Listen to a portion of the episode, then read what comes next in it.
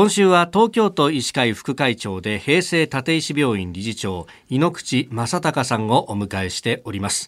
えー、国はですね、今年じゅういちがつに新型コロナのこの感染状況や対策において新しいレベル分類というものを発表しました。まあ、今までステージでやっていたものをレベルにするんだということであります。まあ、あの医療体制の逼迫に重点を置いたと、そしてだいろく波の備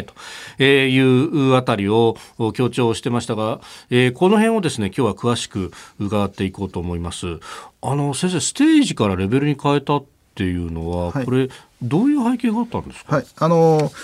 えー、っと感染者の数に、えーまあ、焦点を当てて考えるとそのステージって話になってきますけれども、うん、その感染者が増えることによってあの患者さん、入院しなくちゃいけない患者さん、重症化する患者さんたちっていうのが、まあ、一定の確率で見えてくるんですね。この、はい、このあの新型コロナ感染症っていうのは、まあ、最初の武漢株というところからいうと、大体一定的にその酸素が必要になるような中等症の方たちが じゅっパーセント から にじゅっパーセント 出現して、重症化する人たちが ごパーセント ぐらい出てくるんですけれども、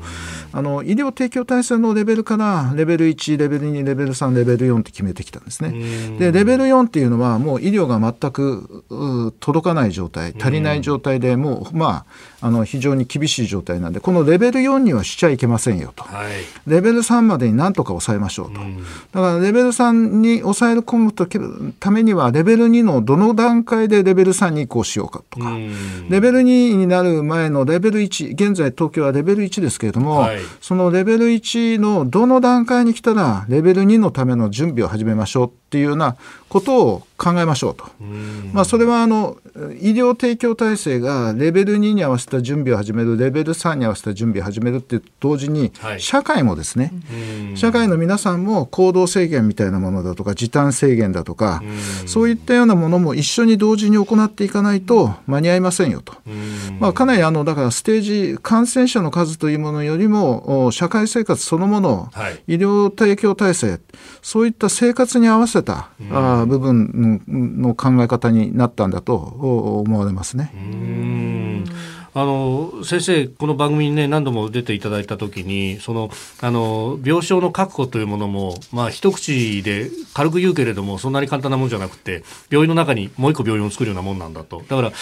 あのポイントとして、まあ、今レベルいちでありますが、はい、これどのくらいまでいくとレベルにの準備みたいな。そうですね、あの、えーと、新規陽性者数がですね、あのごひゃくにんぐらいになってきたら、うもうあのレベルにになります。であのななひゃくにんぐらいになったらですね、我々医療機関に関しては、はい、もうレベルさんの準備を始めると。うーん、おお、まあ、レベルさんってどういうことかっていうと、はい、お持ってる病床を全部開けるっていうことです。あ、ね、で全部開けて、そしてあの構えるぞっていうことで、まあ、レベルさんになったところで患者さんが収まってくれなかったら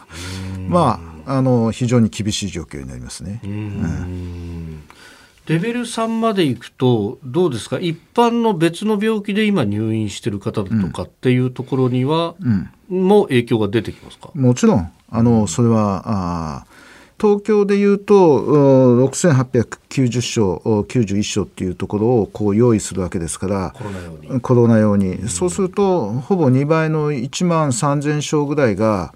潰される。急性期病床はごまんしょうじゃく、よんまんはっせんしょうぐらいと言われてますので、はい、そのうちのいちまんごせんしょう近くがですね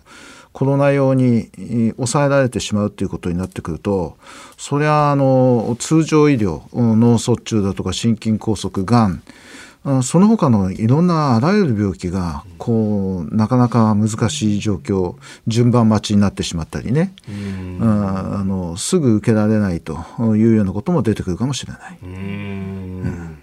えー明日は医療提供体制の備えについてまた詳しく伺ってまいります。えー、東京都医師会副会長猪口正孝さんでした。先生、明日もよろしくお願いします。はい、よろしくお願いします。